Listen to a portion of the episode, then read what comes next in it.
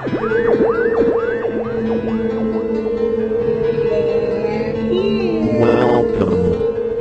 to Spooky South Coast. Look, I know the supernatural is something that isn't supposed to happen, but it does.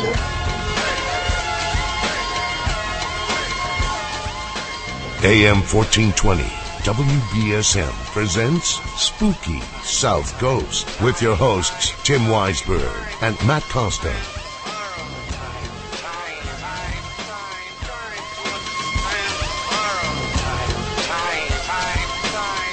Good evening and welcome to Spooky South Coast. Tim Weisberg here, along with the silent assassin Matt Costa and science advisor Matt Moniz, overcoming some technical issues here in the Spooky Studio in order to bring you the program where we talk about this paranormal each and every Saturday night.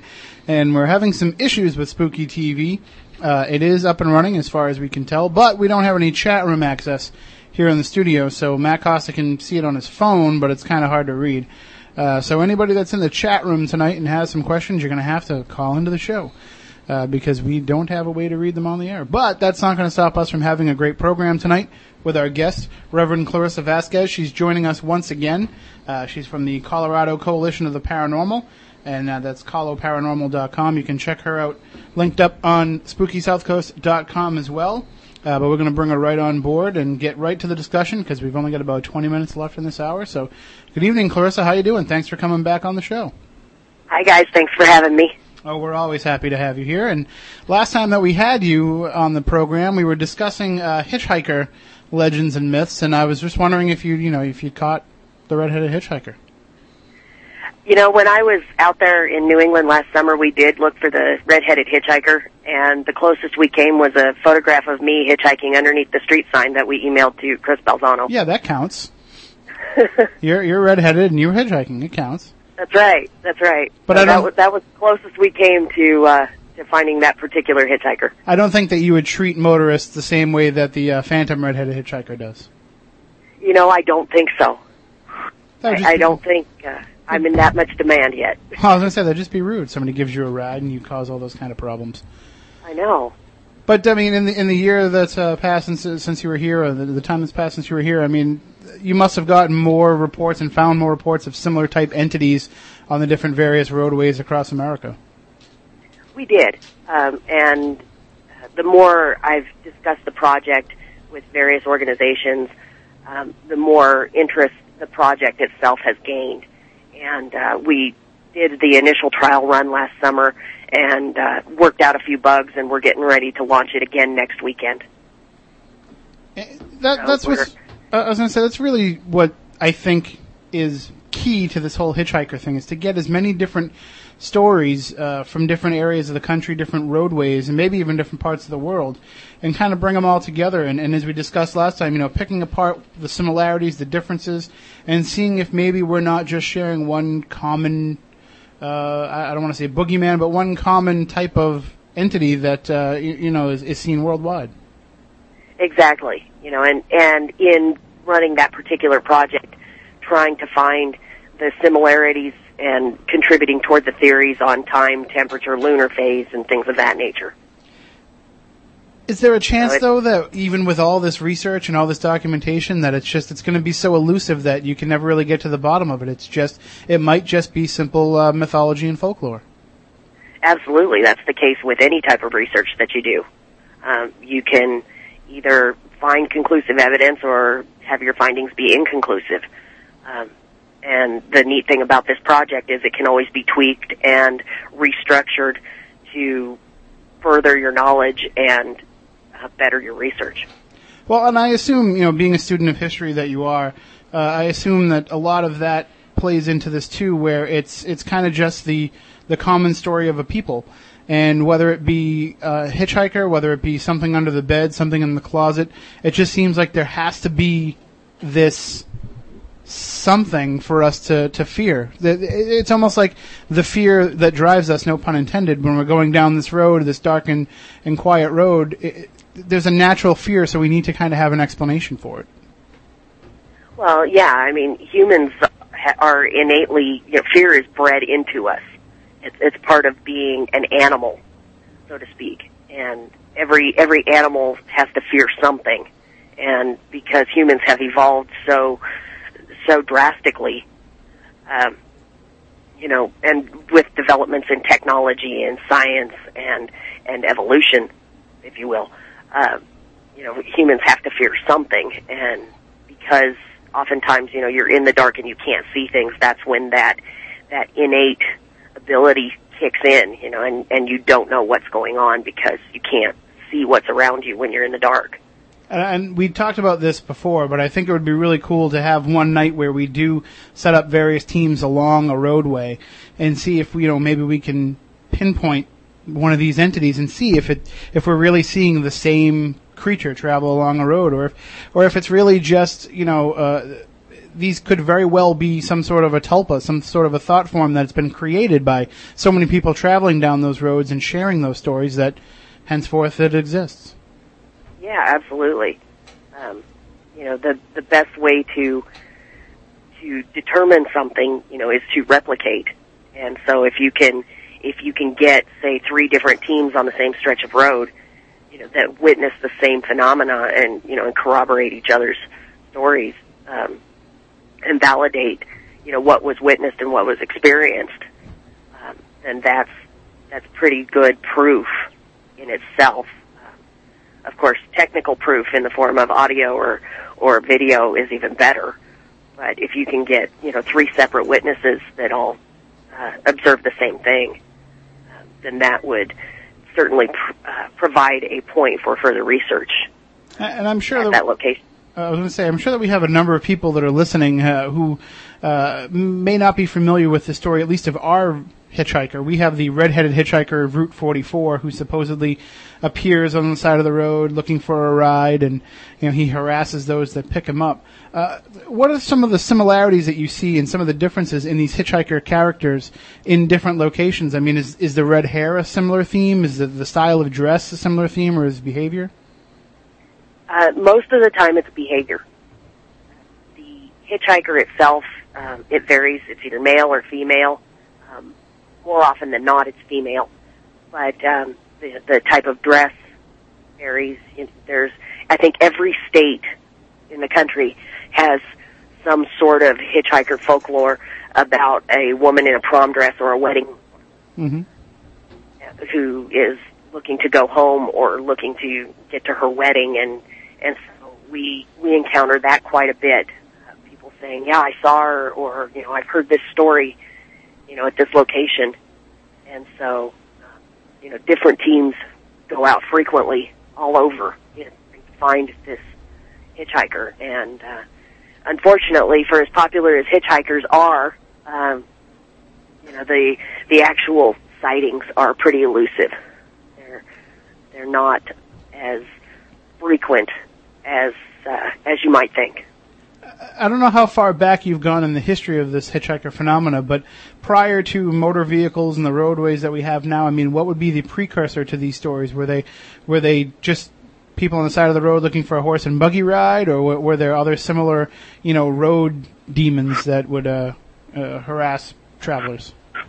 Uh, the precursor would probably be the um, woman in white, the the one that that people see um, plunging to their deaths off of a bridge or off of a cliff near near a road where people can see her traveling, um, experiencing some sort of enormous grief, and you know those are those are also very popular, but not as popular as the hitchhiker stories that are that are coming about now with vehicles. Well, I think part of the appeal of the hitchhiker phenomena is the fact that it is interactive. You know, the fact that he is getting in the vehicle with you and he is, uh, you know, interacting one on one with you. Whereas some of these other stories, they might just be spirits along the side of the road. Right. And and of course, you know, because humans have to fear something, and and a, a lot of people, you know, really enjoy that adrenaline rush. You know, that's what makes searching for the hitchhiker so popular. Well, again, we always say this, but if the hitchhiker is out there and he wants to call in, one eight seven seven nine nine six fourteen twenty. 508-996-0500. Those are the numbers to call in. Uh, we don't have chat room access tonight, so if you have a question, you have to call in with it. That's the way to do it. You can also email us spookycrew at spookysouthcoast.com. And we've got a whole slate of things we're going to talk about uh, over the course of our discussion with Clarissa up until midnight. And one of the things that I want to get into in the next hour is a project that you're working on now that has to do with ghosts in the Bible because that to me is a very fascinating story when you're trying to explain to people that ghosts and religion can go hand in hand. Uh, but you actually have a, a, new book out right now called Ghosts of the Heart, and uh, tell us a little bit about that work. Ghosts of the Heart: A Paranormal Investigator's Journey is is a fiction piece, um, loosely, very loosely based on actual investigations that I've conducted. Um, names and locations and, and some of the events have been changed but it's a it's a three part fiction piece that um, each of those investigations has um, stuck with me and has been so monumental to me.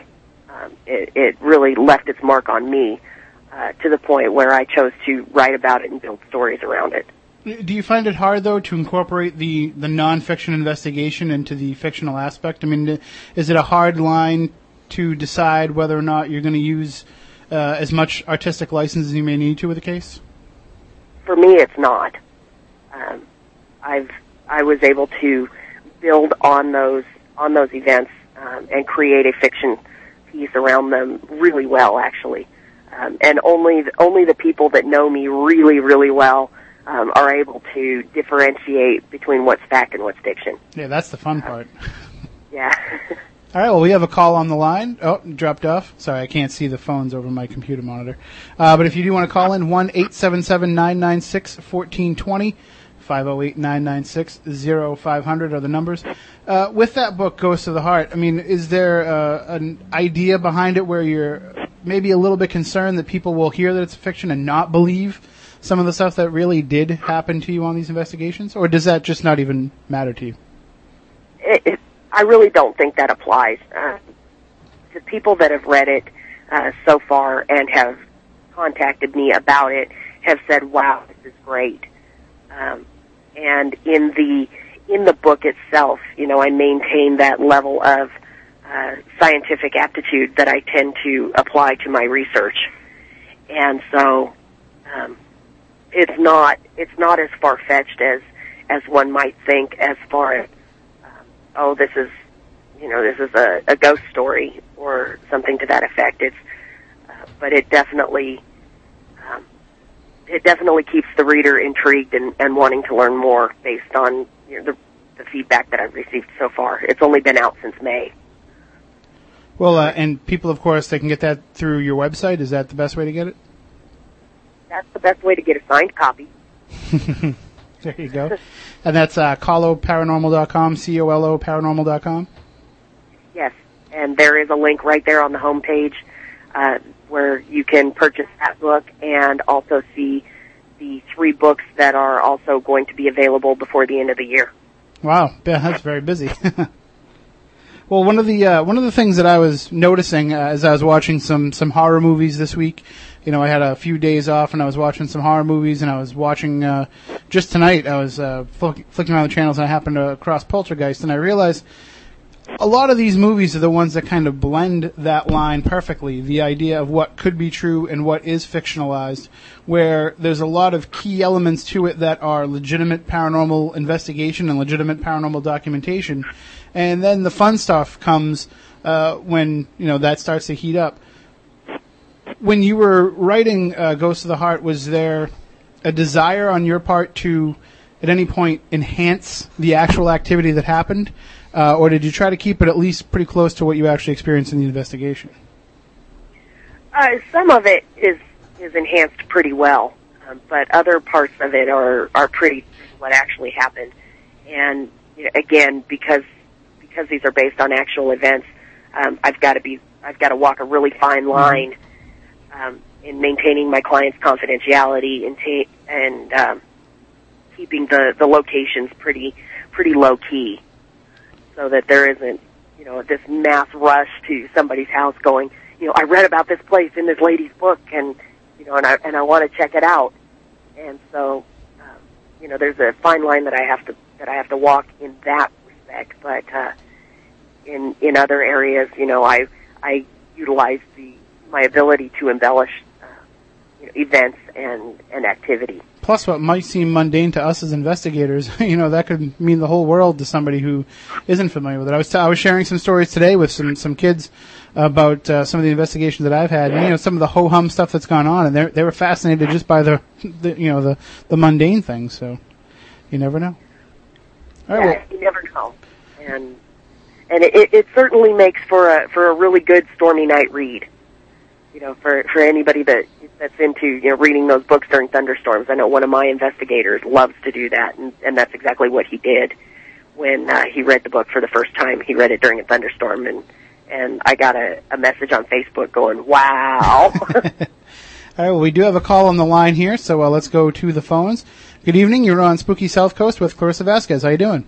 Hi, it's Keith Johnson calling. Hey, Keith. How are you? Good. How you doing? Uh, we're doing well. How about I wanted yourself? to say hi to Clarissa, and I'm very glad to see her on your show. And uh, welcome to Spooky South Coast.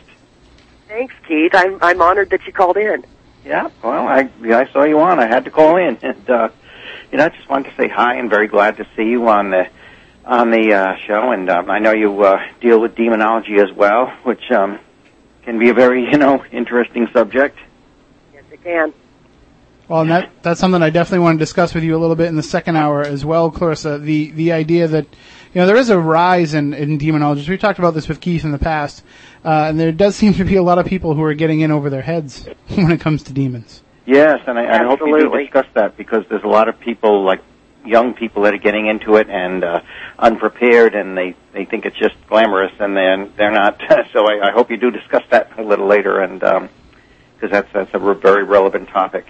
Well, you know how it is. You want to make sure you have the most exciting cases for TV. That's how they. That's how these kids are thinking. That's right, that's right, and then they go out and do it, and suddenly there's a backlash. but uh, We'll definitely get into all that and more. And uh, and Keith, uh, I noticed that uh, you were here recently for the South Coast Toy and Comic Show. yes, yes, indeed. Sorry, I, I, missed you at the latest one, and I, I I noticed you've been out and about quite a bit lately. Yeah, yep. I'm getting out out and about because uh, now is the slow season for for tourism, which is you know how I make my living recently. You know, besides books and everything. So uh, so now's the slow season, so I'm taking advantage of it and uh, getting back out there. Well, you got to talk to content director Chris Balzano. We got to get you back in here for another show. Fantastic. I would love to do that. All right. Thank you for calling in and take care. Okay. God bless, guys. You too. Bye bye. Bye bye. Eh, You know that that is funny, Clarissa. We we talk with Keith all the time about how you know there's people who aren't grounded enough to become demonologists who try to do that. And of course, I didn't introduce you as such, uh, but you are a reverend, so uh, you you definitely have a firm, you know, grasp of your spiritual side to be able to go up against these things.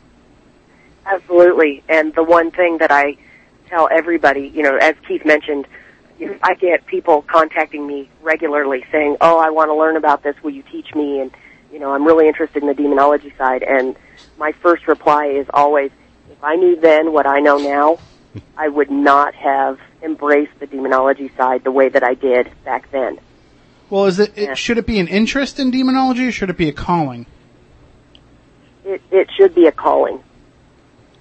I mean, I, I- I guess being somebody who wants to avoid the demonic at all costs, if I can, you know, I don't see what the lure would be to somebody who doesn't feel that calling. I don't know why they would want to go up against this head to head if it's truly that evil and it's truly not just, you know, encompassing your soul to go up against it and do battle. I, I just couldn't understand why somebody would want to rush into something like that. Well, just like you mentioned while Keith was on the line, uh, you know, TV shows have Mhm. really um, softened the demonology aspect. You know, they they present what could possibly be a demonology case and send in a, a minister or a priest or even a lay person in some in some cases to go head to head with this potentially demonic entity and at the end of the show there's a happy ending. Not only that, If but I noticed the demons also get to come back like the next season for a return appearance. exactly. You know, it's almost like demons have become like that special girl that Fonzie just couldn't get over. Exactly. And you know, when you're when you're dealing with a potential demonic entity, um, the last thing you want to do is send somebody in that is uneducated, unprepared, and does not have a, a strong spiritual background. Well, that eliminates me on all three counts. Sorry. We're coming up here against the news. Uh, when we come back on the other side, I, I want to talk more about demonology with you, and I also want to talk more about ghosts in the Bible. So we're going to get a little religious on you here as we head into Sunday. So stay tuned for more. We have a whole another hour coming up with Clarissa Vasquez here on Spooky South Coast. Turn on all your lights. Sasquatch, Godzilla, King Kong, Loch Ness, Goblin, Goob, a zombie with no conscience. Question, what do these things all have in common? Everybody knows I'm a Spooky South Coast. monster, conquer, stop your, stop your silly nonsense, nonsense. None of you niggas.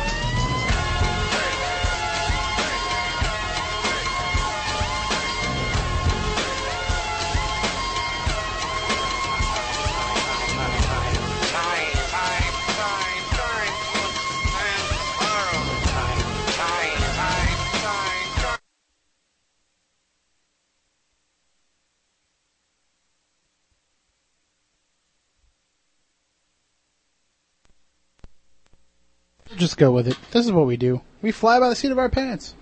Welcome back. Hour number two of Spooky South Coast. Tim Weisberg here, along with the silent assassin Matt Costa, science advisor Matt Moniz, and the Jigga Man Hove, Jay Z, leading us in there to, to hour two. And uh, we are here to talk about the paranormal. Tonight's guest is Reverend Clarissa Vasquez of the Colorado Coalition of the Paranormal. She is on. Well, Matt's getting her on the line with us uh, right now, but we are experiencing some technical difficulties on Spooky TV. We are still broadcasting, uh, but due to the line that is coming in for our internet, uh, it kind of blocks off the chat. So I don't have access to the chat room, but the video should be feeding out to everybody with no problems. We did shut down there during the news break, but we are back up and running. And hey, this is the exciting part of our day. This is what goes on when you're on live radio. Yeah, the wonders of modern technology. You know, and we we hopefully can get this fixed uh, before next week's show and have access to the chat room again because I know that there's tons of great people in there already. I want to thank Dave for calling in and trying to help us out, but uh, unfortunately we tried some different things and it's it's definitely the line that's coming in. So we'll make do. But the important part is we have Clarissa on the line and we can talk with her more about some of the fascinating work she's done in the paranormal. Uh, we'll also throw out those phone numbers, one eight seven seven nine nine six fourteen twenty. 508-996-0500 or email us spookycrew at spookysouthcoast.com. And Clarissa, before the break, we were talking about demonology, and uh, I'd be interested in finding out how you decided to get involved uh, with the demonic side of things because we were talking before about how you need to have that calling to be drawn to it, and it sounds like that's what happened with you. It is. Um, I had a what was supposed to be a routine investigation out here in Colorado, and uh, things went south very quickly during that investigation, and we realized that we were up against something we had never encountered before. And so um, I actually had to call in a different member of the clergy, you know, to help me better understand what we were dealing with and and help me learn how to deal with it. And so that was, in essence, what sparked the uh, my quest for knowledge as far as the demonology research goes. Well, I think it's important to, to stress that just because you are a member of a clergy or because somebody is a member of the clergy, it doesn't mean that they're necessarily prepared to go up against the demonic. It's something that, uh, you know, people have trained for many years and, and studied under those who have done it before uh, to be able to, to even comprehend what might come up uh, in an investigation of such an evil entity. But also, you know, it, it's got to take even more grounding in your faith than you might have just in your general uh, day-to-day duties as a minister.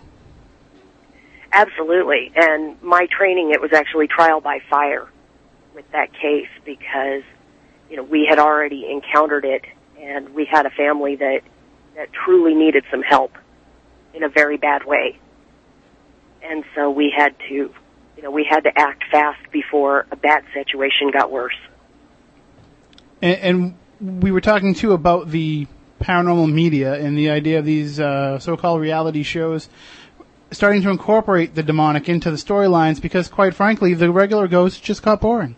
So you know the, the demons add a little edge, they add a little uh, scare factor for the viewer at home, and they make the investigator look a little bit more tougher in their skin tight shirts.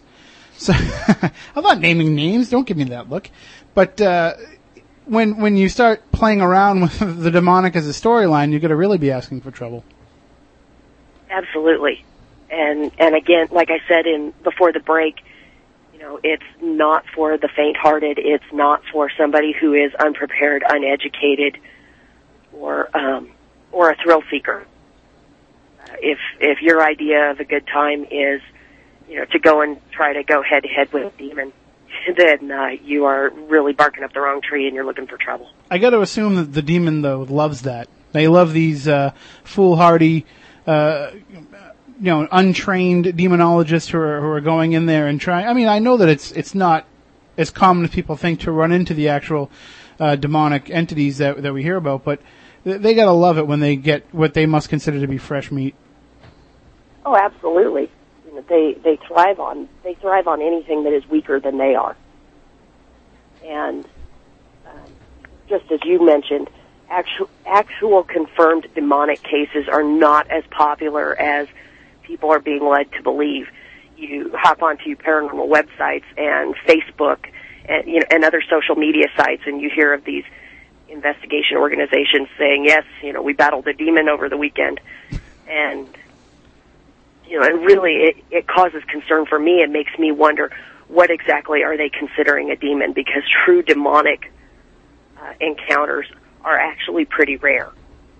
And they also take weekends off, right? because Saturday is the Jewish holiday and Sunday's, you know, the, the Christian holiday. So demons, they don't work weekends.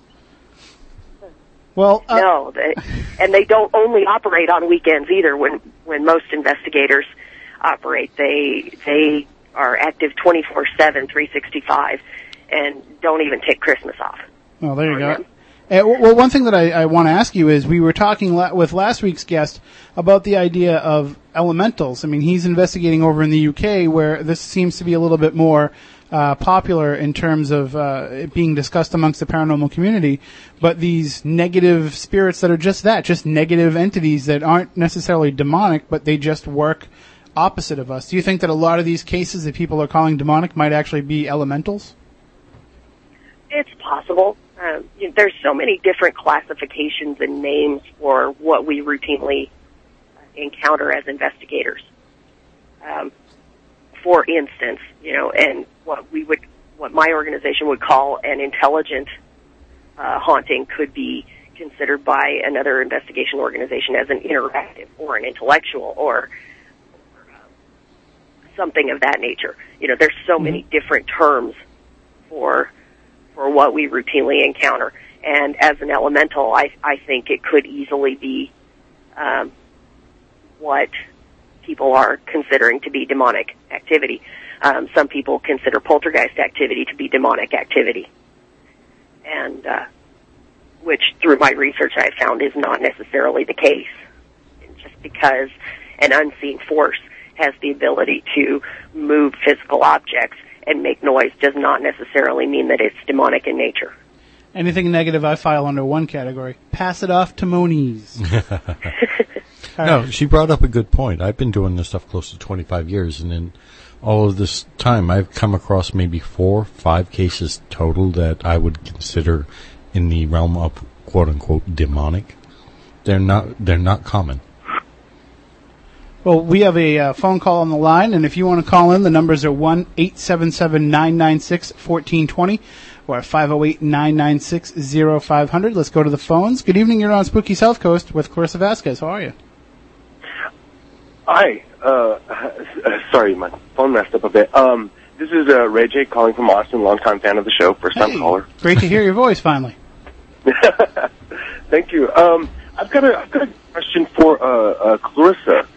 Um, I, I, uh, some people like to use the Bible to say that uh, investigating the paranormal or even believing in the, in the paranormal is uh, uh, is wrong, and and uh, um, and um, you know one of the passages that seems to really say that is, and I don't remember the exact uh, passage, but it's in Deuteronomy, where it's talking about don't don't consult a medium, don't you know uh, ask about the future. I'm I'm really horribly paraphrasing it, but are you familiar with the passage?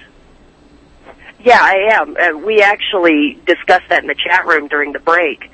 Um, that specific uh, verse in Deuteronomy, and while that that specific passage, uh, it's Deuteronomy eighteen ten. Uh, there shall not be found among you anyone that maketh his son or his daughter to pass through fire, or that useth divination. Um, and so, really, observers of times are people who read the horoscope. Enchanters are people who cast spells, such as a hypnotist. And all of these, including a witch, are things or people uh, the person puts his trust in rather than in God. And so that's really what that passage in Deuteronomy is referring to. And as we discussed in the chat room during the break, there are other instances such as uh, First Samuel, where uh, Saul consults the witch of Endor to bring the spirit of Samuel back, uh, you know, to ask his advice. And so, uh, you know, So it's in, like- in one. Go ahead with your question. Uh, I mean, so it's it's kind of like using um, paranormal means, if you would, like like to manipulate others to gain sort of, I guess, control others in a sense. Is that right? Right. That that's really what that passage is referring to. Uh, Whereas with with legitimate investigation, if you're using technology and scientific means to obtain your information, and you're not utilizing Ouija boards or seances or things of that nature, then um, then you're not necessarily uh, invoking those negative entities. Thank you so very much. That's awesome.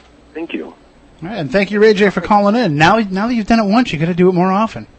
Uh, we'll do absolutely. All right. Have a great night. Now, I'll be talking to you this week, I'm sure. yes. Thank you. All right, have a good night. All right, we have another call. Let's go right to that. Uh, again, one eight seven seven nine nine six fourteen twenty five zero eight nine nine six zero five hundred. And this is what happens when you start talking religion, Clarissa. The phone lines light up. Good evening. You're on Spooky South Coast with Clarissa Vasquez. How are you? Hello, how are you doing, guys? Good. How are you? Oh, fine. This, this is Big Jim from Dan, Maryland. How you guys hey, doing? Big Jim. Hey, Big Jim. Hey, uh, big big question I want to say to you guys. Uh, have you ever dealt with with the jinn? And how many cases of that would you say that would be the would be jinn and not demonic? Are you, are you asking Oh, me personally? Yes. Okay. Um, I have never personally encountered what would be considered a jinn. Um, it's my understanding that genuine jinn encounters are um, even more rare than a demonic encounter. Um, if if not strictly folklore and are ghost stories blown out of proportion. How about yourself, Big Jim? Have you encountered any?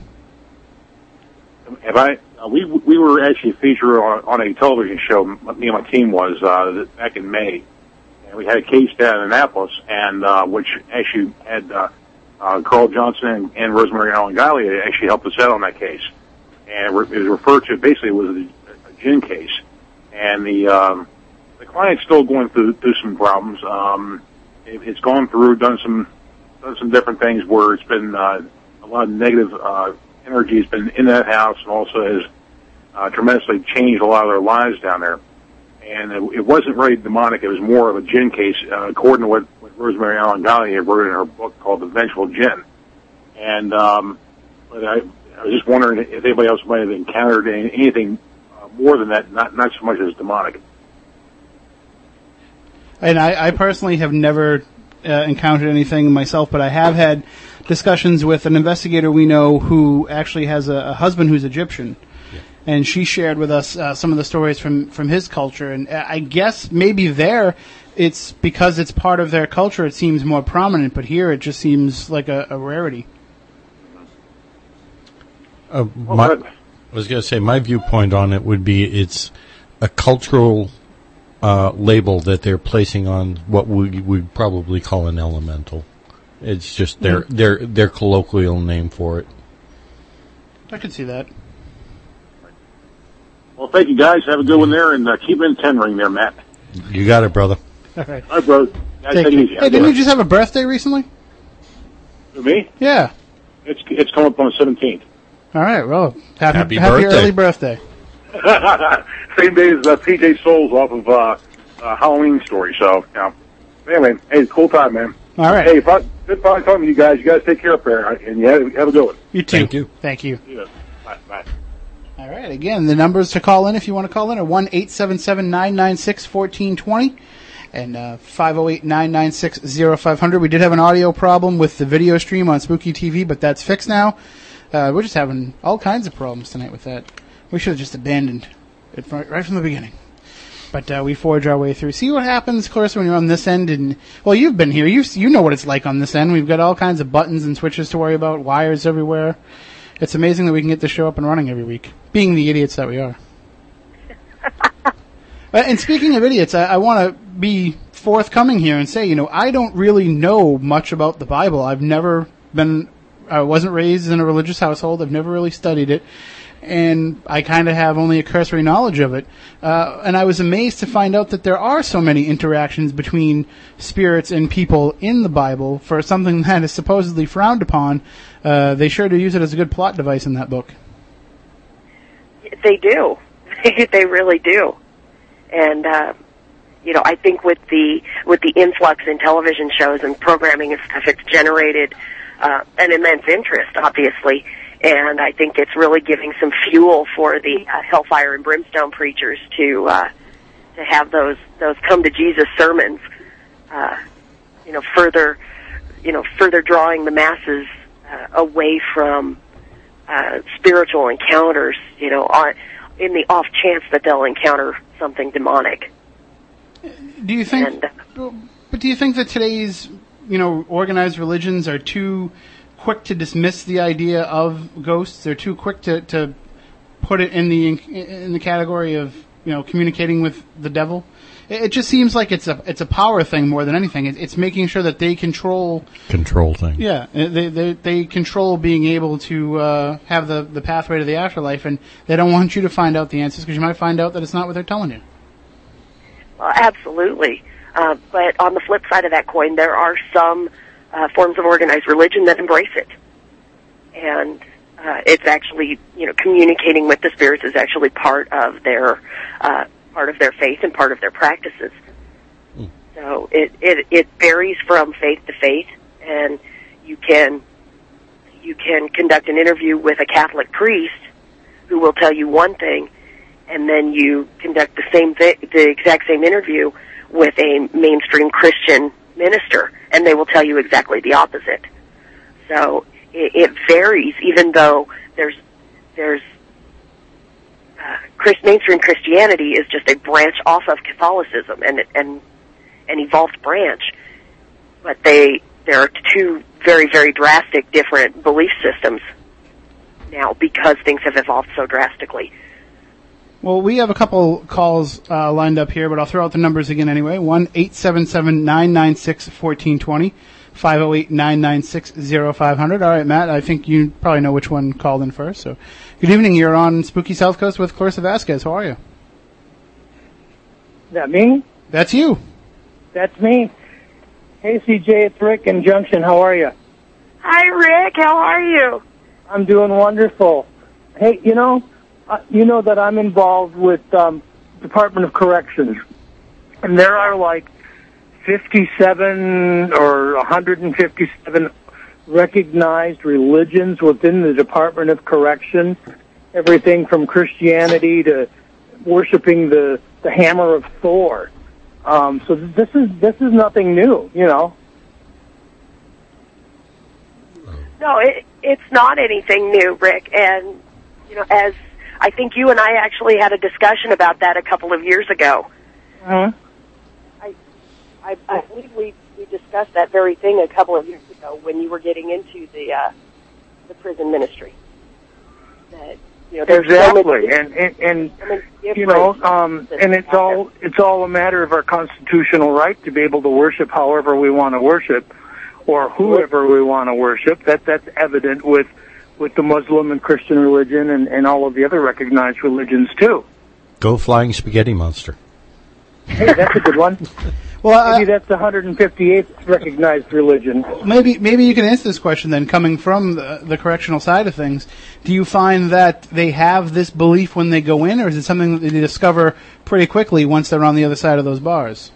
Oh, I think it's uh, it's acquired uh, as soon as they come in. Um, uh, there's a lot of peer pressure. Um, the uh, offenders only allowed to change their religious preference. I think three times in two years, and and there are people that they want to be Jewish this week, they want to be Catholic next week, they want to be a uh, an American Indian in a sweat lodge the next week. It's kind of kind of like a, a cafeteria plan because there is there's not a lot of structure within the prison system with that. Well, I'd be whatever religion would get me outside the fastest. That'd probably be what I would do. Yeah, I, oh, exactly, exactly. It's kind of like you know, um, you're from Jersey? No kidding, I'm from Jersey too. Everybody's from Jersey, you know, and they're they're they're so easily swayed because of the peer pressures and stuff like that. And part part of that part of that's because they're cons. I say, what, what's the strangest religious, uh, you know, religious right that somebody uh, tried to fight to have the the right to worship? Well, probably worshiping the hammer of Thor, and they they had to be able to bury it out in the yard someplace, and um, the um, case managers and stuff prohibited it because it's basically a weapon. yeah, let me go hide this hammer that nobody else will know where it is, and then Yeah, you know, I promise I won't dig it up later on and use it on anyone. Yeah, that's it. Yeah, yeah. Well, uh, and and did you find that uh, was there a lot of talk about the paranormal amongst the uh, amongst the inmates, or was there talk about ghosts? There's there's a lot of people that believe in the paranormal um, and, and and devil worship because um, because uh, what the Bible says. You know, I I, bel I believe in ghosts. I believe in the in the devil because uh, the Bible talks about spirits. Well, I guess uh, if you're going to find religion, that's the place to do it because uh, there's really not much else to do. I just Oh, exactly. Yeah, lift lift weights and read your Bible. What are you going to say? Sorry. Well, it's, it's uh, funny that he's talking about um, Thor's hammer. Uh, a good friend of mine is uh, Mark Stinson. Uh, he's a police officer out in um, Kansas City, Missouri, and he is a uh, minister uh, to the prisons, and that's that's his particular faith is um, he, what is known as a heathen. Uh, Going back, going back to the old days of Odin and uh, Thor and uh, all of these, which actually Oh, this- yeah. that religion is actually far older than most of the other modern religions that Mhm. they got in the prison system now. But uh, I, I just find it weird that you know he chose that particular one, and I have a personal friend that is also a ghost hunter that is, is a minister of that faith in the Well, prison. By Odin's beard, it's a small world. All right. Well, thank you for calling in. We have, But, but I but Sorry, I. I have known Clarissa for many many years, and I know that um, she she's top drawer with any of the paranormal kind of stuff going on. absolutely, we agree 100%. Good. Well, thanks, guys. Thanks for calling in. Thanks, Rick. All right, let's go right to that next call. Uh, again, one eight seven seven nine nine six fourteen twenty, five zero eight nine nine six zero five hundred. Good evening. You are on with Clarissa Vasquez. How you doing? Not too bad, Tim. It's Dave calling back. How you doing? Hey, Dave. I'm sorry if I screwed your computers up, man. no, we we were willing to try anything at that point. okay, I, I just thought I'd help out. Don't listen to me ever again. Um, I had a quick question for Clarissa. Um, as a researcher, I kind of work as a um, very open-minded but non-religious uh, researcher. You know, I don't put a lot of faith into a lot of the Christian ideas or any of the other ideas that are out there. I just kind of go in blinded. Um, as far as the research standpoint goes, um, using my type of um, research or using a Christian standpoint, what's the best way to try to help somebody? Um, should we be focusing more towards one idea, or should we just be going in the way that I've been going? the principle that I follow when I am investigating is I'm an investigator first and a minister second. Just because my particular faith base is not necessarily that of my client. And if I were to go in guns ablazing and quoting the Bible to a to a potentially Wiccan household, because that is not necessarily their faith base, um, that that has the potential to make a bad situation worse. So, the the idea of going in with a very open mind and assessing the situation, and then basing uh, a resolution, if you will, um, on um, a faith base is is absolutely the way to go. And then when you are going in and conducting your resolution, then you would do that with your client's faith base in mind because they're the ones that have to live with it. They're the ones that have to deal with it and they're the ones that have to maintain it. But so that you don't have repeat occurrences. Isn't it possible that whether it's your religion or the religion of those who live in the home, isn't it possible that religion could just cause there to be blinders on the case? I mean, doesn't it make everything too compartmentalized to even worry about your faith, their faith, or the faith of the spirit that you're dealing with? Yeah, it should be a car. It doesn't make a difference if it's Ford, Chevy, or, you know, Dodge. Mm-hmm. Well, uh, unless you're in a in a situation, you're not going to take a Ford Escort four wheeling, Matt. You're, you know, you you want to take Yeah, a you, you an can. It doesn't work out. or so a well. cover, right? Um, and and the same principle applies. You know, if you're if you're investigating and you've got uh, somebody who needs to, you know, have their situation resolved, you know, their particular belief system is going to be more effective in their home than yours per se. Because they're the ones that have to exert the effort after you're gone and have to maintain that. And, you know, when, when you look at the different faith bases, you know, 99% of them, it all boils down to the same God, just a different method for worshiping. Sure. I, I wish we could just explain that to all of them.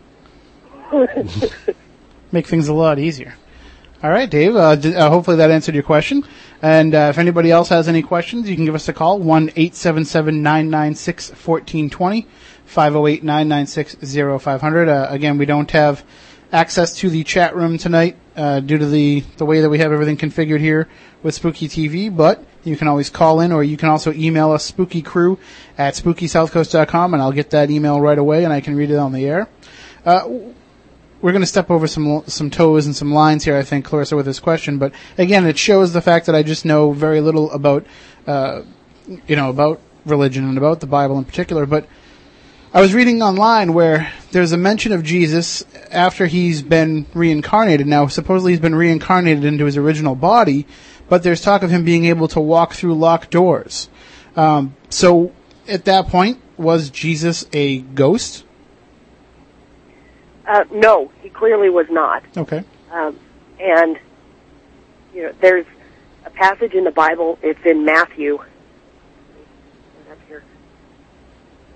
It's Matthew 14, verse 26 through 27. You know, when the disciples saw him walking on the lake, you know, they were terrified and they're going, "Oh, it's a ghost." And in verse 27, he says, "I said to them, take courage. It is I. Don't don't be afraid."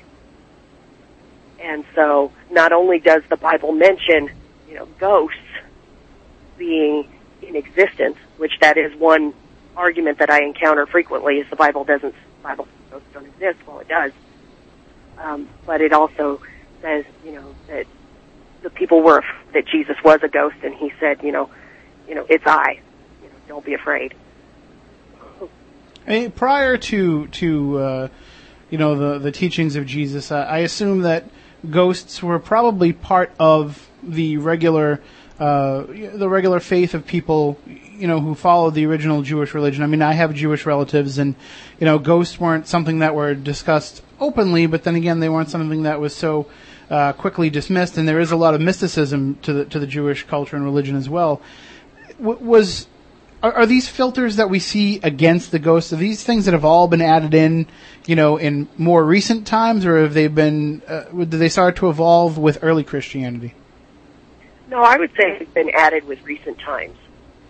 Uh, as as more people are generating an interest in in ghosts and in researching uh, ghostly phenomena, like uh, Matt said earlier, you know, um, it's it's more of a control tactic used by the churches uh, to you know to gain that to gain that control over the masses.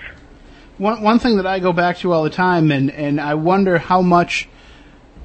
I I, I don't want to say ghost bashing, but maybe how much ghost acceptance there was uh, in the Catholic Church and in the Christian religion before spiritualism. Because let's face it, spiritualism did really really well in its early years, uh, getting a lot of the wealthier. Uh, patrons to come on board, and is it possible that a lot of those dollars started filtering their way out of the uh, Christian and Catholic based churches and started going into spiritualism. So maybe the church had to decry the idea of ghosts in order to keep the wealthier citizens from going off and, and going the other way. Uh, it's possible, um, but there are accounts within the Catholic Church of of priests being called in, you know, and this goes back, you know, hundreds, um, if not thousands of years, where the where the priests have to go in and um, bless a dwelling or perform an exorcism and things of that nature. And again, this was before um, modern medicine and popular science, you know, to diagnose things such as schizophrenia and bipolar disorder and things of that nature. Um, things were uh, considered to be demonic possession back then, or or having a ghost in your house. You know, if somebody's hearing voices, uh, you know, back then before schizophrenia was widely diagnosed, uh, or split personality disorder, things of that nature, you know, you were automatically considered to be uh, possessed by the devil. Uh, nowadays, you know, with the with the developments in modern medicine and scientific technology, you know, we know now that it's not necessarily demonic possession, but a chemical imbalance in somebody's brain. I got a question for you. Uh, about a couple of years ago, I I was uh, dealing with a case, and it was a case of a ghost of a priest in a seminary. Now, would how can a ghost of a priest be considered demonic? Isn't that supposed to be a man of God? I don't know that the case of a ghost of a priest could be considered demonic. Um, there are several there, there's several different theories. Uh, literally, right? there's several different theories about what actually happens when we die. Um, the Catholic faith, in particular, believes that you go to purgatory. Um, there's another book in the Bible, and it and it escapes me right now which one uh, that categorizes what the Catholics call as purgatory. Um, that there are three separate um, holding areas for um, for the spirit to go, you know, while awaiting the final judgment. And so, if if what we are seeing as ghosts uh, is potentially, you know, that spirit awaiting judgment, if you were to look at it from a biblical standpoint, you know, that could be another theory. So, you know, what we're seeing and encountering and interacting with uh, could be that spirit in quote unquote purgatory while they're waiting. So, a Catholic priest being considered a, a demonic haunting, uh, I, I just do not believe that that, that could be possible. Right. That's my personal belief. Uh, no, I understand. It's just that some people label any ghost as being a demon. So uh, I just found it curious that it's like, okay, this is a man of God who spent fifty something years in the priesthood, and, you know, responsible for all kinds of good deeds, and you know is still roaming You, the you have halls. those holy rollers that say, "No, all ghosts to the spirit of the devil, Right, uh, right. to the tool of the devil." Right. And what I have found in my research is the majority of those that categorize any type of ghostly activity as demonic that falls directly in line with mainstream Christianity. Uh, with not necessarily Catholicism or Judaism, uh, certainly not Islam, but mainstream Christianity. Um, those are that's where I have found the the direct correlation between any kind of ghostly activity uh, being considered to be demonic. We had a, a guest uh, recently. We were, we were talking about a, a variety of. Actually, it was our friend Chris Bolton. We were talking about the idea that uh, when you pass, your spirit maintains the personality and the brain makeup and, and everything else uh, that makes up the essence of you. And I wonder, at least in, in what you've been able to document, if people's religious beliefs are also carrying over with them uh, when they are spirits. Do they find that they, you know, they still hold on to whatever it was that they were uh, believing when they were alive, or do they say, "Oh, wait a minute, no, now that I know all the answers, I had it all wrong"? I've, I've got a two-part answer to that, Tim. Okay. Um, the first part is there's a scripture in the Bible that says, you know, when you die, you, you know, you're, you, you leave your shell and your memory is erased. So, the, the intellectual part of my brain says, okay, that could possibly account for residual hauntings. The other side of that coin, again, plays into the three parts of purgatory. Um, and, you know, if you've, like uh, Moniz just a minute ago, you know, if you've got a Catholic priest, you know, who is going and interacting, and there are stories of Catholic priests going and being found praying inside an old chapel or what have you, um, then that would stand to reason that that particular spirit does maintain some of its memory and does maintain, um, you know, some of its practices. If if the purgatory theory stands true, then certainly that spirit would continue to worship as he or she had during their life while they are awaiting final judgment. You know that memory wipe theory would kind of uh, explain a lot, a lot of what we encounter out in the field, and a lot of the stories that we hear from people who have had ghostly encounters. The fact that not only would it explain the residual haunts, but it would explain why we don't get the answers necessarily that we seek sometimes from the intelligent ones. Absolutely. You know, if if their memories are are wiped away and they have no knowledge, uh, and they're simply existing in this in this holding area, um, you know, when when we are able to see them, but not necessarily interact with them, um, that could certainly answer you know a lot of questions. And uh, would explain a lot for Dr. Sam Beckett too. Uh, let's start with the phone numbers again. 1 877 996 1420. 508 996 0500. Those are the numbers if you want to call in. We don't have chat room access, but uh, I see, Matt Costa, that you're over there monitoring the chat room. I was wondering if there's any good questions that are popping up or anything that you think we should uh, mention on the air. All right, well, if they do, just don't be afraid to jump right in and let us know. Uh, again, because we do not have access to that tonight. So 508-996-0500, 1-877-996-1420, uh, and of course email spookycrew at spookysouthcoast.com is the way to email us. We'll get that right away here in the studio. Uh, now, in addition to this book on uh, uh, ghosts in the Bible, Clarissa, you also have uh, something else that you're working on, uh, something you know more in your neck of the woods. Yeah, uh, Ghost Hunting in Colorado is a comprehensive book. Uh, it goes to print uh, one week from today, actually. Uh, it's supposed to hit the shelves August 15th, and it's it's a comprehensive book for investigators in Colorado. It really takes a look at what makes Colorado tick as a state for paranormal activity. It's not the the traditional, you know, how to hunt ghosts. It's Mm-hmm. more of uh, what plays into Colorado hauntings, different factors such as geology and history and, and things of that nature. Well, I was going to say there, there must be some interesting geological factors and some in- interesting atmospheric factors that have to be taken into account uh, when investigating the paranormal in Colorado. Absolutely. And going back to the residual haunting uh, scenario, uh, one of the popular theories out here in Colorado is uh, limestone, quartz, and magnetite, uh, two uh, rocks that are found pretty frequently out here. And geologists and in paranormal researchers alike are finding that um, high instances of residual hauntings can correlate with a high quantity of those stones in that area. And so there's a lot of research being conducted right now as to if those if those rocks can maintain some form of energy because you know as we know uh, energy cannot be created or destroyed and since the human body is compiled of energy and water you know water evaporates but where does the energy go and one of the one of the popular theories being worked on in the state of Colorado right now is uh, residual hauntings in areas of high concentrations of limestone.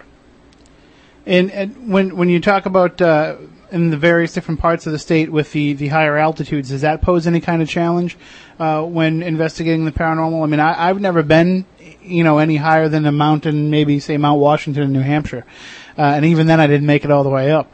So I, I can't imagine what it would be like to be amongst just the higher elevation that the, the whole state seems to have. Uh, and does that play any kind of factor in the, the scientific investigation of the paranormal? Only if you're trying to breathe. Well, that's why I would I would make sure I chew gum, but I would at least tag it on the EVP all the time because you know, I'm like, all right, Tim chewing gum like a cow. I've been to Denver, and yeah, if you're exerting yourself pretty steadily, you are going to get winded quicker, especially if you grew up on the coast. Or if you're fat like me. Yeah. So you're either way. Uh, what, what's probably the most famous uh, ghost story to come out of Colorado? Uh, the most famous ghost story is probably the ghost of the Stanley Hotel. Of course. Of course, of course. Um, that's that's probably the most famous. I wouldn't say that it's uh, probably the best. You know, there are several other locations that have just as much, if not better, ghostly phenomena in Colorado than the Stanley. But of course, you know, it's been made popular by Stephen King and by ghost hunters, and and uh, and so uh, people tend to flock there because they've seen it and they've they've read about it on the internet and and. Uh, Well, what would you say is the most active location?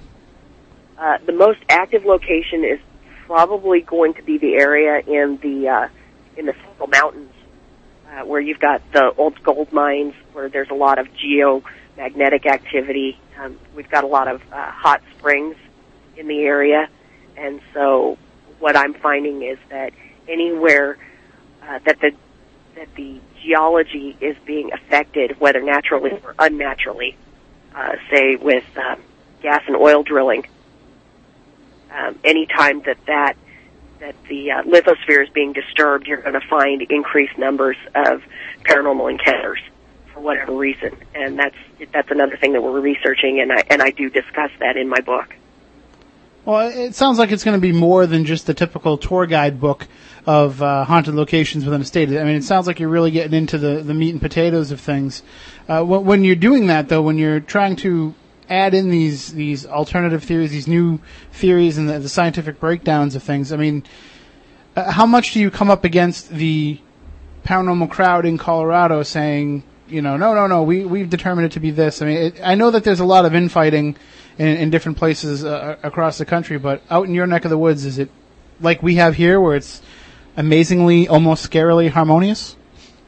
um, it's it's but harmonious over here, um, primarily because of the continental divide. You know, you've got your people on the eastern slope in the Denver area and Colorado Springs, and and in that area where um, they uh, they believe tend to believe one thing. You know that it's um, that it's all ghostly and and there can be no explanation for it.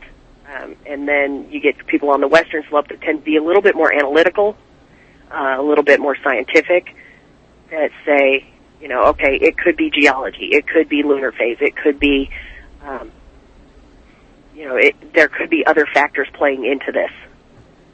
Uh, it could be his, history, you know, just uh, psychic trauma, you know, things of that nature. And so, um, you know, what, what I'm trying to tackle with the book is to provide the possibilities for what is going on in Colorado and that the, the reasons behind it, you know, the why as opposed to the what is not necessarily the same as what you would counter, encounter over there in Massachusetts. Excellent. Well, and that's Ghost Hunting in Colorado, and that comes out uh, a month from now. Wi- God willing and the creek don't rise, yes. and uh, and of course, everybody can go to your website, coloparanormal.com, C-O-L-O paranormal.com. It's also linked up on the front page of spookysouthcoast.com as well. Uh, we're actually, at some point, we'll probably send Matt Moniz out your way because he's very interested in one of your state's most well-known cryptids, man bear pig. Yes. He wants to go out there and try and capture that himself uh, after watching too many episodes of South Park.